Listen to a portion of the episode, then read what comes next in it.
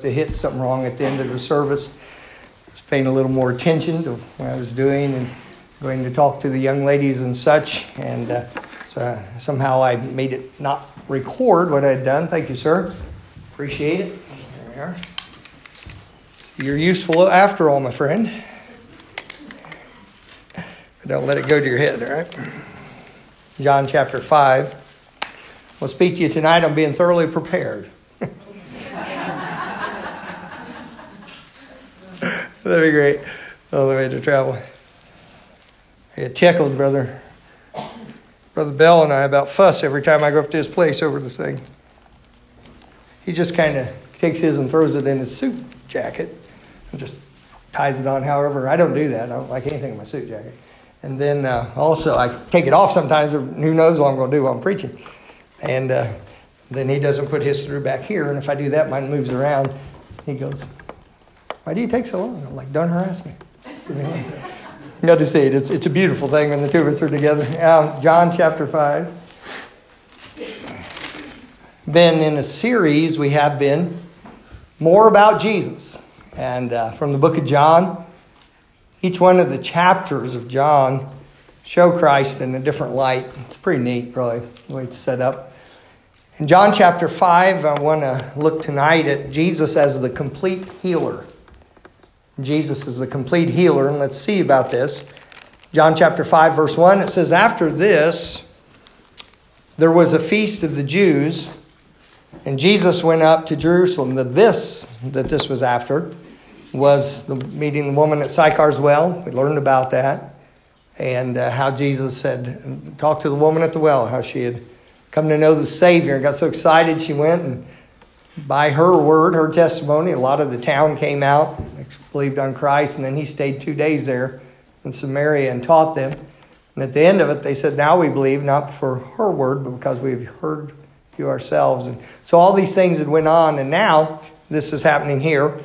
It says, verse 2 Now there is at Jerusalem by the sheep market a pool, which is called in the Hebrew tongue Bethesda. That means a house of mercy or the house of kindness. There's a pool which is called in the Hebrew tongue Bethesda, having five porches. Think about, think about porches, you think about areas that go out towards this big pool. It's not like a concrete swimming pool, but it's a pool of water. I don't know exactly how it would have been contained, but they had five porches or areas where people could be on that went out to this pool.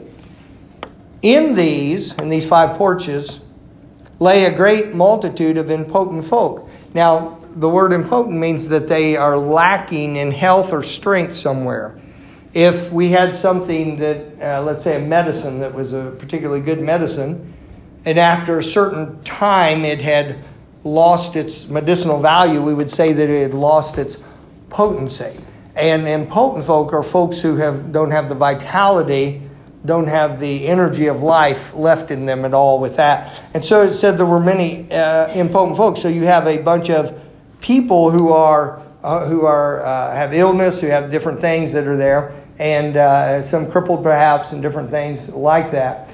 And then it says what some of these people are, verse three, and, and these lay a great multitude of impotent folk, of blind, halt, meaning they had trouble with moving, walking, whatever, withered, waiting for the moving of the water. Now here's an unusual thing in the Bible. And there's no more explanation given in the scripture about this than what it says right here. So you just take this at face value. It was an unusual thing that happened in there. You don't find anything else like it, but this what this is what went on. And there are many unusual things in this world, and have been, and uh, so it's important to understand that. Verse four: For an angel went down at a certain season into the pool. That's unusual, isn't it? I wonder why he was going down in there. What's the purpose of that? I'm not sure, but there he is. An angel went down at a certain season into the pool and troubled the water. In other words, it caused the agitation in that water when he went in.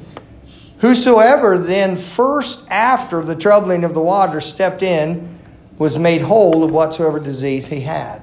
Now that'd been quite a phenomenon, wouldn't it? That'd get well known. People would know about that, and they'd want to they'd want to know about there. Y'all scoot that way just a little bit. Levi, I can't see you, buddy. Scoot this way. Appreciate you being here. All right, and. Uh, so they, whoever went down first after the troubling of the water was made whole. Then look what happens with this. And he was made whole of whatsoever disease he had. And a certain man was there, which had an infirmity. How long does it say, church? 30 and 8 years. So 38 years it's had this. That's a long time to be, a long time to have a problem, an infirmity, uh, something wrong with him. When Jesus saw him lie and knew that he had been now a long time in that case, he says unto him, Look at the question Jesus asking, Will thou be made whole? So that's the question. That's a straightforward question, isn't it? Do you want to be whole? Look at the answer, because it does not match to the question. Look what the man answered. The impotent man answered him, Sir, I have no man when the water is troubled to put me into the pool. So apparently his infirmity was such that he could not get himself in there. He said, I have no man to put me into the pool, but while I am coming, was he dragging himself? Was he pulling himself along? I don't know, but he apparently was slow. Another steppeth down before me. Can you imagine? I don't know how many years he'd been coming here, but he had this problem for 38 years. Can you imagine how frustrating that would be, time and after time again, trying to be there, being diligent to watch, when that angel went in, someone getting there right before him, and and uh, my goodness, it, it was very uh, very discouraging for him. But again, and I'll draw attention to this later, but he did not ask. He did not answer the question that was asked. Jesus saith unto him, Rise, take up thy bed and walk. Thirty-eight years. He has to have somebody help him even to get into the pool to do it in any kind of a uh, any kind of a uh, uh, good fashion. And Jesus just says, Rise, take up thy bed and walk. Now, watch what happens. Immediately, the man was made whole. He's whole. He's completely well. Immediately, the man was made whole, and on the same day was the Sabbath. The Jews, therefore, said unto him that was cured, It is the Sabbath day. It is not lawful for thee to carry thy bed. Man, they could really zero in on the important, couldn't they? He answered them. I love his answer, though. He gives a good answer. They say, hey, hey, hey, you're not allowed to carry your bed. Apparently, it was known that this fellow was ill because his answer kind of took that for granted. He answered them, He that made me whole, the same said unto me, Take up thy bed and walk. And a real simple thing, conclusion he's come to there. He had enough power to heal me. I reckon I ought to do what he says. Okay, that's straightforward. I like that. Then asked they him, what man is that which said unto thee, Take up thy bed and walk? Now they're wanting to do it because they're wanting to come against him, what they're doing for doing. And he that was healed wist not who it was. He didn't know he was. Did you see how he addressed Jesus in verse 7? Sir? He didn't know who he was. What do I do who this was? And he that was healed wist not who it was, for Jesus had conveyed himself away, a multitude being in that place. Jesus healed him and kept moving. So these Jews say, Hey, who was it that healed you? And he's like, Don't know. I don't know who he was. Afterward, Jesus findeth him. Hmm. So Jesus found him. Where did he find him? Look at the verse 14. Where was he? In the temple. And said unto him, now pay attention to what Jesus said Behold, thou art made whole. Sin no more, lest a worse thing come unto thee. I'll bring our attention to that in a little while. Verse 15 The man departed and told the Jews that it was Jesus which had made him whole. I don't think he was trying to get Jesus in trouble. He just he was excited. Now he knew who it was. And therefore did the Jews persecute Jesus. Look how far it went. And sought to slay him because he had done these things on the Sabbath day. Wow, that's amazing, isn't it? Amazing how cruel, crooked, and perverse the human heart can be. Now, I'll talk to you about this thing about Jesus, the complete healer. Not a complicated message, certainly not lengthy, but you'll be benefited by it tonight. Will you pray with me as I pray? I'm going to ask the Lord to help me as I preach. I'm going to ask Him to help me to have hearing ears. Wednesday, I learned something as I was preaching and teaching you all, something I had not seen at all. that sounds almost scary, my brain does a very quick, quick scan when something comes up and runs references, and I knew it was on track. But uh, Let's pray for God to guide our minds tonight. Let's do that, all right? Father, thank you that we get to be here. I'm glad your word's open. It sure is powerful. There's several things about this, Lord, I look at and I'm like, that's really seems unusual to my mind. But Lord, I'd like to lift you up tonight and make clear these things that I believe you put in my heart and mind for your people. Lord, help me to do it clearly. May my speech match what the message is, and may I have orderly thoughts so that the truth may be easily understood. Lord, I want to have an open heart to your word as I preach it. And I pray that you'll guide us tonight. ask in Jesus' name. Amen. Give you just these quick thoughts on Jesus, the complete healer. Twice there in that passage, it said he was made whole. He's made whole. It was a complete job that, that the Lord did. He was made whole. Now, I'll give you the first thing is I want you to notice in verse 8, look if you will with that. He said, Jesus saith unto him, Rise, take up thy bed and walk. And immediately the man was made whole and took up his bed and walked, and on the same day was the Sabbath. Let me say to you, he did heal the physical problem. I had somebody, uh, a preacher friend of mine, asked me an interesting question within the last couple weeks. He said, Brother Manning, so going to get your input on something. What's that? He said, Why is it, he he said, this is a fellow who's been around independent Baptist churches his whole life. He's not a mutt like I am. And uh, he said, uh, he said, why is it many independent Baptist churches teach very little about spiritual warfare, about things like that? And I talked to him about it, and I gave him a reference of someone who actually does teach quite a bit about that, and he was wanting some information. I gave him a reference Brother Marvin Smith out in Fort Dodge, Iowa. And uh, anyway, I talked to him about that, and I said, well, part of the reason is this. I said, because we tend to be sometimes reactionary. And when groups that are going a false direction teach something, we tend to leave it alone, even if it's there's truth in it. You know, um, talk about gifts of the Spirit. That's very much a, the gifts of the Spirit that the, that the Spirit gives, the gifting of God. That's very much valid Bible teaching, important to understand. But some groups take that and go to extreme with it, one thing or another. That's all they're ever doing is trying to find out what gifts you have, what gifts don't you have, and all this, and it becomes a pride thing. Of course, that's what the Corinthian church did, didn't it? They're, you know, oh, I have this ability, I have that ability, whatever. And uh, it becomes a prideful thing, and so a reaction to that is just not to ever teach about gifts of the Spirit. The Holy Spirit Himself. Sometimes uh, fullness of the Holy Spirit walking in power of the Holy Spirit, asking for the guidance of the Holy Spirit. Even what I preached this morning as I was talking about wanting to be led of God in particulars and, and, and having that nudge from God that puts me in the right direction. Sometimes that's avoided. You, you'd be amazed how many churches that we would uh, associate with uh, have sister churches that will avoid that kind of talk. Why? Because it's associated with the charismatic movement. They don't want to be associated with that. I don't want to be associated with the charismatic movement either. But I'm not going to not go on to Bible truth because someone else has taken it in some way, you know, on direction with it. Let me say this thing of physical healing is the same way. I believe there's a distinction between the apostles and who we are now. Very much. But I still believe that the living God can and does heal physically. They say, You believe in healing services. I guess if the service was sick, we'd try to heal him. Talk about lining people up and putting on a show. I don't believe in that nonsense. Near as I can tell, the Bible doesn't either. but God does heal.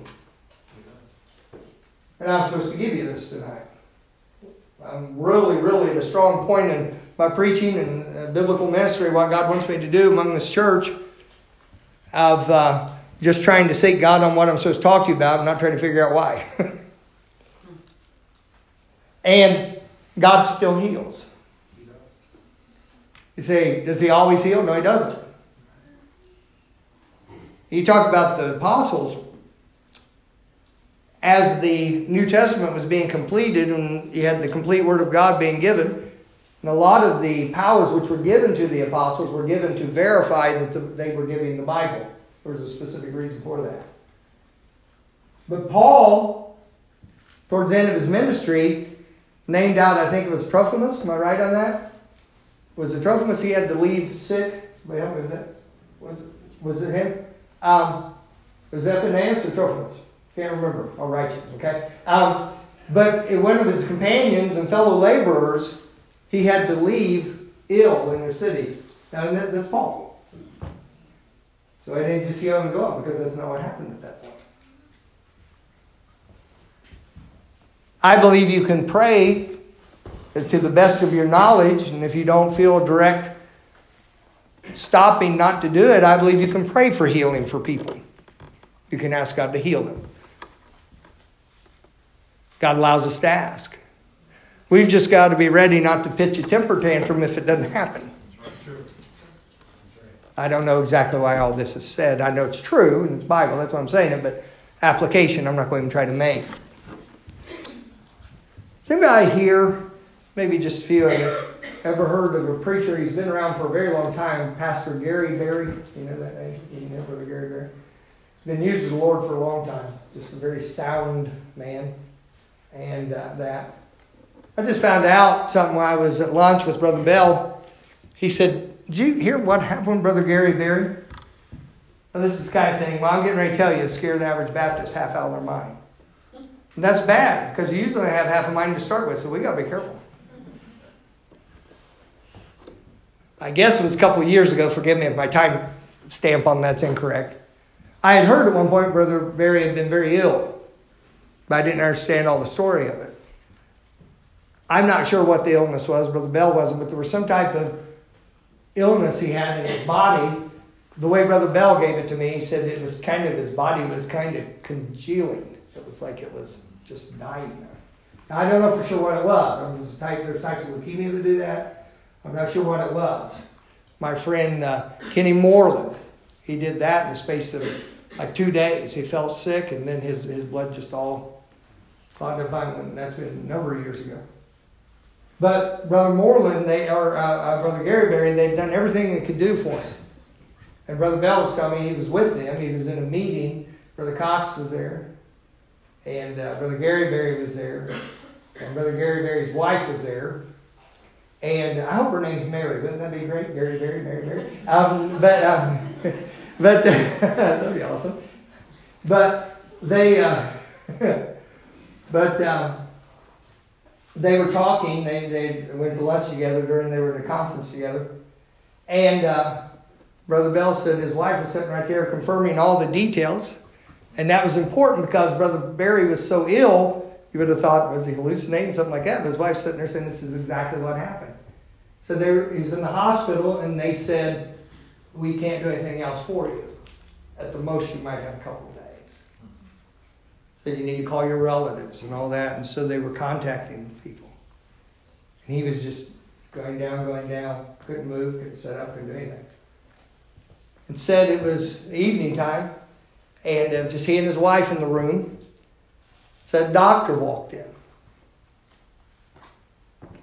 Said had the smock on, had everything. Said the doctor walked in, walked in, and, and uh, Brother Bell said that Mrs. Berry from this exact what happened. Said walked up and looked at Brother Gary, uh, Brother Berry there, and said, uh, he said, uh, you don't do well with it, sickness, do you? Brother Berry said, no, I'm afraid I don't. He said, reached in pocket, pulled out two little brown vials, put them in the IV, walked out of the room. Next day, Brother Berry was setting up, feeling so much better the nurse came in and said, What are you doing setting up? He said, I feel better. I'm feeling good. What in the world? Within, they were discharging him the next day. He was walking out of the hallway to go to get discharged, and uh, said, said the nurse stopped him and said, Look at him, Mr. Barron, what are you doing? You're not supposed to be here. And he said, Well, yeah, I'm, I'm getting discharged. No, no, no, you're not supposed to be here. You, you, you, there was no chance of your survival. And uh, he, he said, Well, that doctor came in and gave me stuff, and they're like, What are you talking about? You probably can fill in the rest of the story. They started checking around. Nobody could figure out who it was, what they did, what was going on.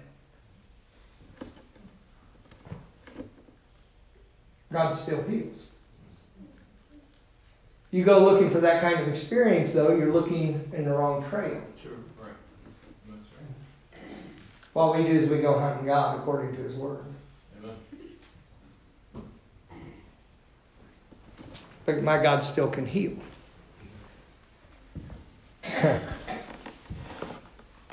Who pastored there in Walkertown for years? His name's escaped me. Help me. Robertson?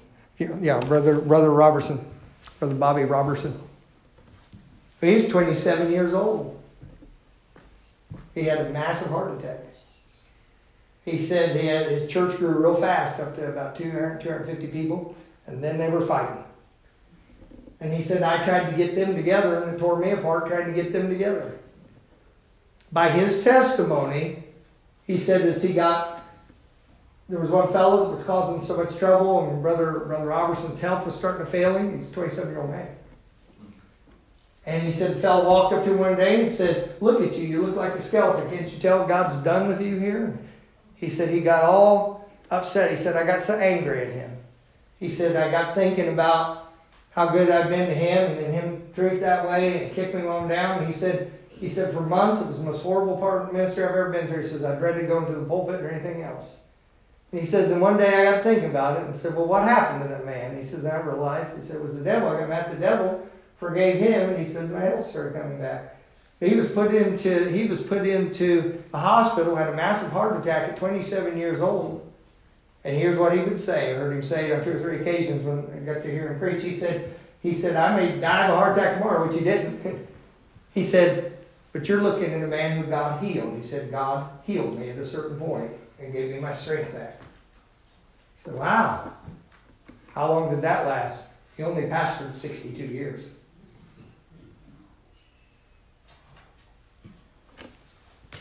God still heals. Jesus is the complete healer. Don't throw upon any man or woman something that they can't deliver and ask them to heal you. you go to your God. Second of all, he not only healed the physical problem, but he healed the psychological problem. I'll show you what I mean by that. There was a problem in the fellow's thinking. It has to do with the fact of what I pointed out to you. He did not answer the question he was asked. That's annoying. Look at verse 6. When Jesus saw him lie and knew that he had now he had been now a long time in that case, he saith unto him, this is about as straightforward a question as you could ask somebody, Will thou be whole? You want to be well? That's a straightforward question, isn't it? Doesn't that sound a lot like a yes or no question? But look at what the man answers. The impotent man answered him, Sir, I have no man when the water is troubled to put me into the pool, but while I am coming, another steppeth down before me. Here's the thought I had on that.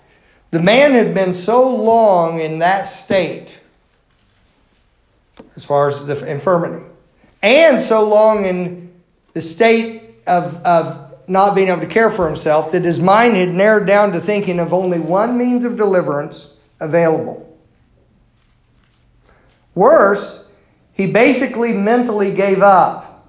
Here's what his process was by what's revealed by what he said I have to be put in this pool for my problem to be cared for.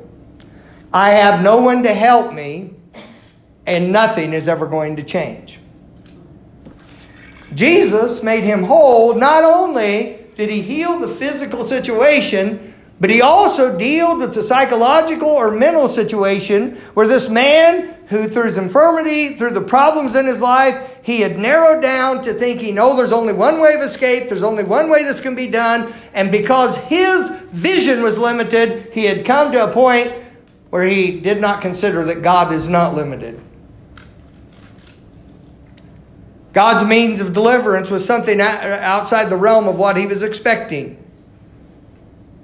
Somebody says, uh, we say, well, uh, what's going on? Do you, do you, want some help? Something like that. Well, I've tried everything there is. Well, that's not a true statement by itself. But to narrow down to just one thing, he said, I have to get in this pool at this time, And that's all the way I can do it. And because I don't have anybody, I'm just done.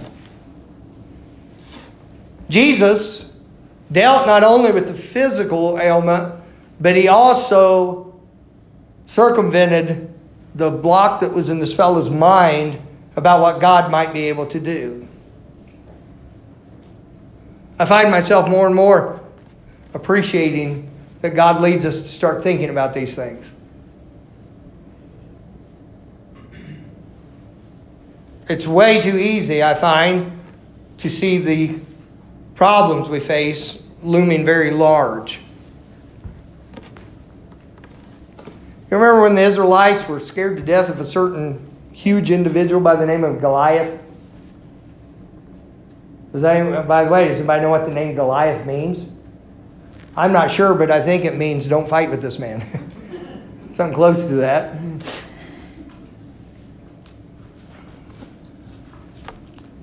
But you remember that whole army of the Israelites? Goliath would walk down there in the valley. Give me man to fight. What'd they all do every time he did that? Took off, didn't they? In fact, I think that they left with a certain alacrity. They were moving as quickly as they can because they didn't want to be mistaken as a volunteer by being last. They're getting out of the way. When David asked, Who is this uncircumcised Philistine that he defied the armies of the living God? Of course, he was chided, and his brother tried to shame him in front of everybody. Eliab did that. And everyone was telling him, You can't do this. He got some armor from Saul's armory and said, I can't do this. It didn't prove. He, uh, he is ready to go, and Saul said to him, King Saul said, You can't fight with him. I love the statement. To me, this is a funny statement. He said, You cannot fight him because thou art but a youth, right? And he, a man of war, since his youth. That is so funny if you look what he just said. Well, you're too young to fight him. He's been fighting since he was as young as you are. Okay, never mind. Um, so, in other words, he had to start sometime too. It may have been that age. Although he did have a high age.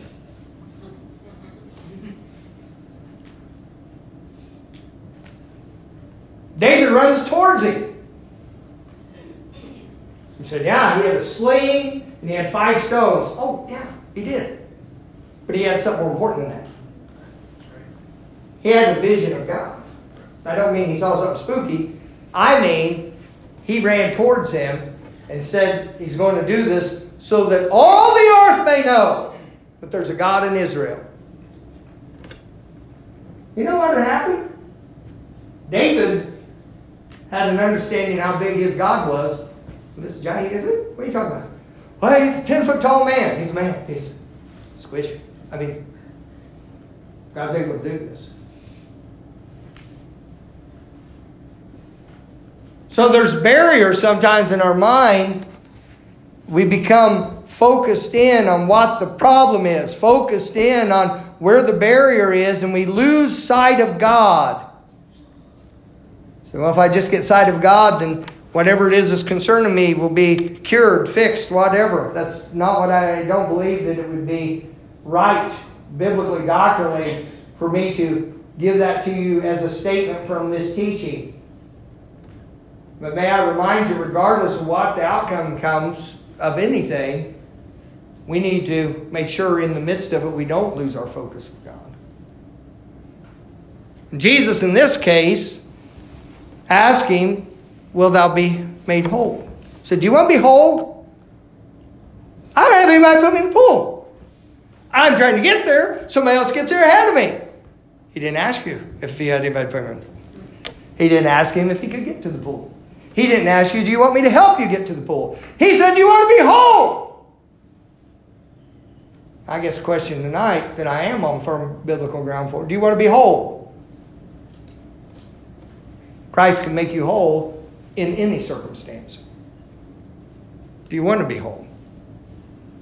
It's a weird thing about human behavior, and I'm one of them. We get used to what troubles us, and it annoys us if our trouble gets taken away. Oh, I'll preach, that's not so. You don't deal with a lot of people, do you? Um, it is so. Somebody comes along and they have a simple situation. If you understand the situation, maybe they have a financial struggle going on and there are three or four valid things that, you know, and you ask them, say, okay, they come asking, asking, how can I, how can I fix this? Well, here's how you do it. No big, huge thing, you know, you take this step. You take this step. No, no, no, you just don't understand. That's how he does it. Oh, you just don't understand. Oh, that'll work for you. That won't work for me. And they have an excuse for every answer. They have a problem for every solution.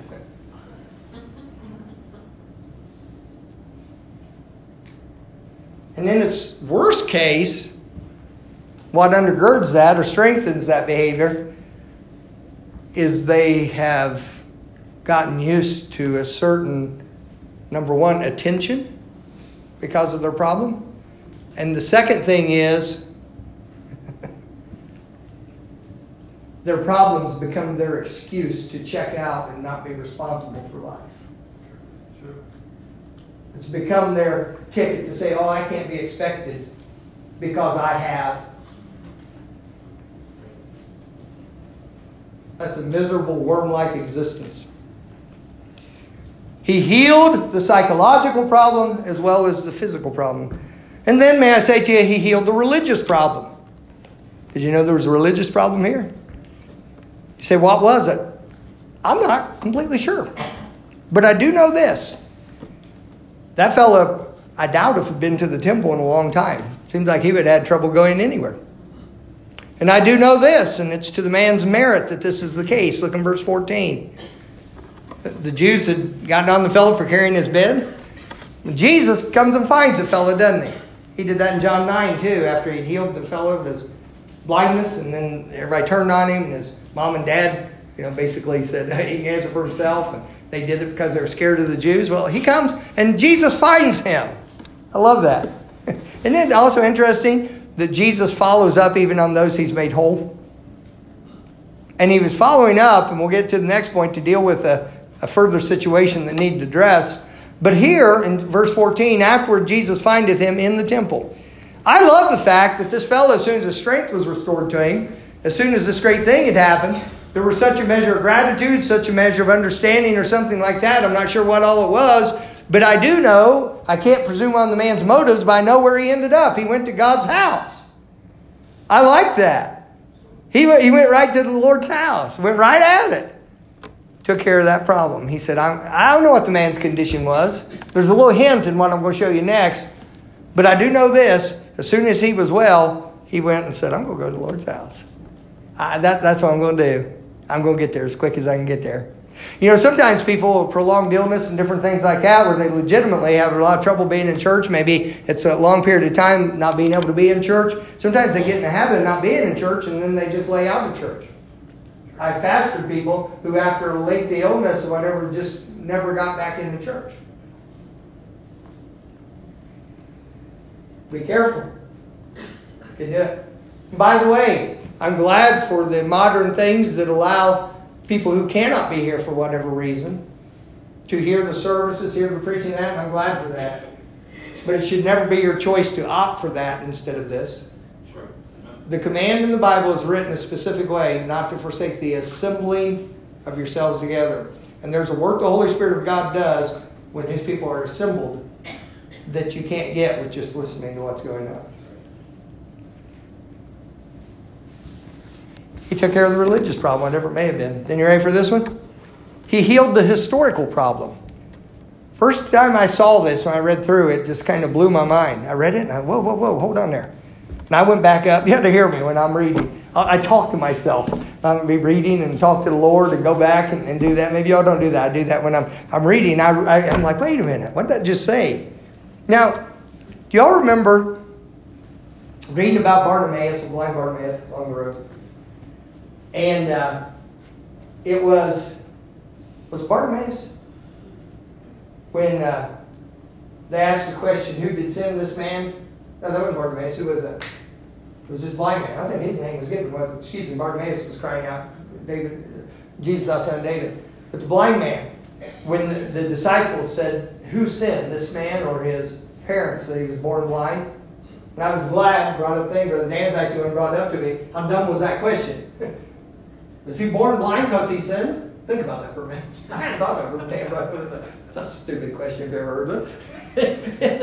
he's not born yet. He's born blind because he sinned. Okay, whatever. Um, I believe the reincarnation, what deal was. Um, but when the disciples very tactlessly said in the hearing of this blind man, Who sinned? Him or his parents because he's born blind? You can see how, how obnoxious is that? Is that just beyond obnoxious? Now, they said that. It was a foolish statement, and those things were dealt with, and Jesus taught them some from it. But what I'm going to read you now, Jesus is saved. So this isn't misguided people making a judgment on somebody. This is the Lord of glory making a statement to somebody. And it doesn't give us any details, but I want you to look at the scenario with this. Look in verse 14 again and think about this. This man had been ill for how long, how many years had he had infirmity? 38 years. Jesus heals him. He doesn't know who Jesus is. And the Jews ask him, and he goes to the temple next. Jesus finds him in the temple. Jesus is specifically searching him out to do a further work in his life and to instruct him. Watch what Jesus said. This is not a judgmental disciple. This is Jesus. Verse 14 Afterward, Jesus findeth him in the temple and said unto him, Look at the declarative statements Behold, thou art made whole. He said, Pay attention, you've been made whole. Sin no more, lest the worst thing come on thee. What? What did you say? What did Jesus just say? You're made whole. After 38 years, you sin no more, or worse thing will come on. There's some history there sometime. It's not revealed to us what it is. But that wasn't just a loose statement. Jesus made none of those. That was not the judgmental statement of a tactless disciple. That was the Lord of glory coming to find him in the temple and said, Pay attention. You're whole now. Said no more. Or a worse thing is going to come on you. That sounds like a comparative statement. I'll read no more into it than what is written in it. But when I read that, I'm like, whoa, look what that actually says. The man departed and told the Jews that it was Jesus which had made him whole. I'm glad he said that and admitted that. But Jesus took care of the historical problem. Here's a statement I wrote with that God and you know things about you that no one else does. I could apply that to me. God and I know things about me that no one else knows. God and you know things about you that no one else does. We had best be honest with God and with ourselves. He knows our history. He knows our so called hidden history. And I don't know what all that transaction was about right there.